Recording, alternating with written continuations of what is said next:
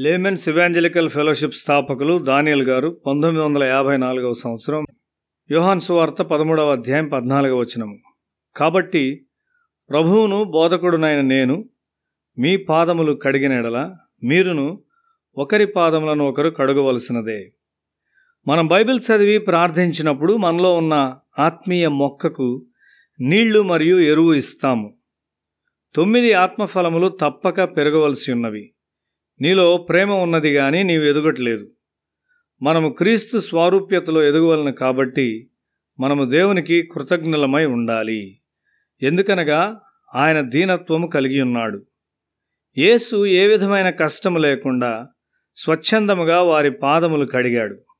అది ఆయన ఘనతకు కష్టము కలిగించునని ఆయన తలంచలేదు. అటువంటి ఆలోచన ఆయనకి ఎన్నడూ రాలేదు. మురికిలో ఉన్న బిడ్డను పైకి తీయుట తల్లి నీచమైనదిగా ఎన్నడూ తలంచదు. మనము దేవుని ఆత్మచేత పరిపాలించబడినప్పుడు ఏకత్వము కలిగి ఉంటాము. ఆ సాయంకాలమున శిష్యుల్లో సఖ్యత లేకుండుట అనైక్యత మరియు అయిష్టత ఉన్నవి. అది సాతాను పన్నాగం. ఇతరుల పాదములు కడుగుట సాధ్యపరుచున్నది క్రీస్తు ఆత్మయై ఉన్నది. ప్రపంచంలో వేరువేరు ప్రాంతాల్లో ఆయన ప్రజలు మిషనరీలుగా ఉండుట దేవుని ఆత్మానుసారమై ఉన్నది. అనైక్యతను క్రీస్తు అంతం చేశాడు. ఒకసారి పాస్టర్ షీ గారి కూటములలో ఇద్దరు మనుషుల మధ్య పోట్లాట వచ్చింది. అది అక్కడ జరుగుచున్న దేవుని గొప్ప పనిని పాడు చేయబోచున్నది. ఒక మనిషి మరి ఒకని కాలును కత్తితో పొడిచాడు. వ్యతిరేకమైన గుంపు అతన్ని కొట్టుటకు సిద్ధముగా ఉన్నారు.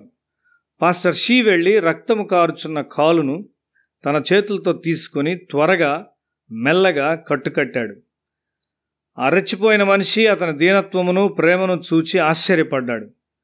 పాస్టర్ షీ గారు చేసింది స్వచ్ఛందమైనది అది నటన కాదు. ప్రియ సహోదరులారా సాతాను మనల్ని విభజించుటకు ప్రయత్నిస్తాడు. మీ శత్రువులను క్షమించండి అని పాస్టర్ షీ గారు చెప్పారు. కత్తిని ఉపయోగించిన మనిషి యొక్క పాపము కొరకు పాస్టర్ షీ పశ్చాత్తాపడ్డాడు. క్రీస్తు ఆత్మ సాతాను పెట్టిన చిచ్చుకు కారణమును పూర్తిగా తొలగించి వేశాడు. మనము ఒక్కటిగా ఉన్నట్లయితే ఆంధ్ర మరియు తమిళనాడు జయిస్తాం. అది సాధ్యమేనా? అనుట బహుశా మన ఆలోచన మరియు మన విశ్వాసలేమి కుస్తీ పోటీలో జయించాలనుకున్నవాడు కొన్నిసార్లు మొదట క్రింద పడతాడు. కాబట్టి మరి ఒకడు అతని మీద పడతాడు. అయితే మొదటివాడు లేచి వ్యతిరేకముగా ఉన్నవాడిని త్రిప్పివేస్తాడు. మనలను మనము తగ్గించుకున్నట్లయితే మనం మన శత్రువులను జయిస్తాం. యేసు తనను తాను తగ్గించుకున్నాడు. పేతురు ఆశ్చర్యపడ్డాడు.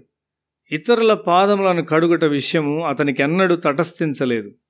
మనము క్రీస్తు ప్రేమతో నింపబడి ఉండాలి. మనం ఇతరుల పాదములను కడగాలి.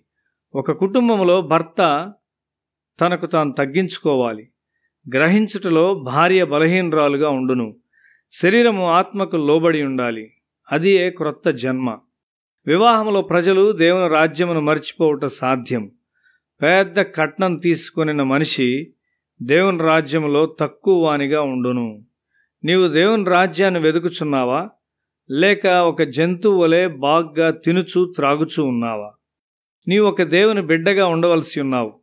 దేవుని ఆలోచనలు మనిషి ఆలోచనలకు వ్యత్యాసమైనవి. మనము దేవునితో ఐక్యత కలిగి కుటుంబంలో ఐక్యత కలిగి ఉండవలసి ఉన్నాము.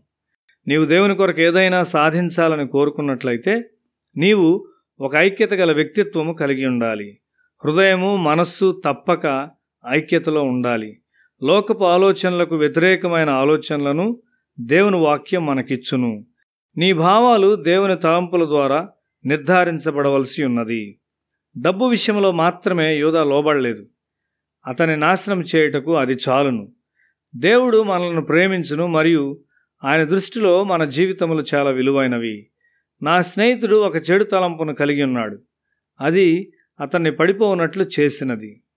అతడు దేవుని రాజ్యమునకు నిరుపయోగమైన వానిగా తయారయ్యాడు. దేవుడు మనలను పిలిచాడు.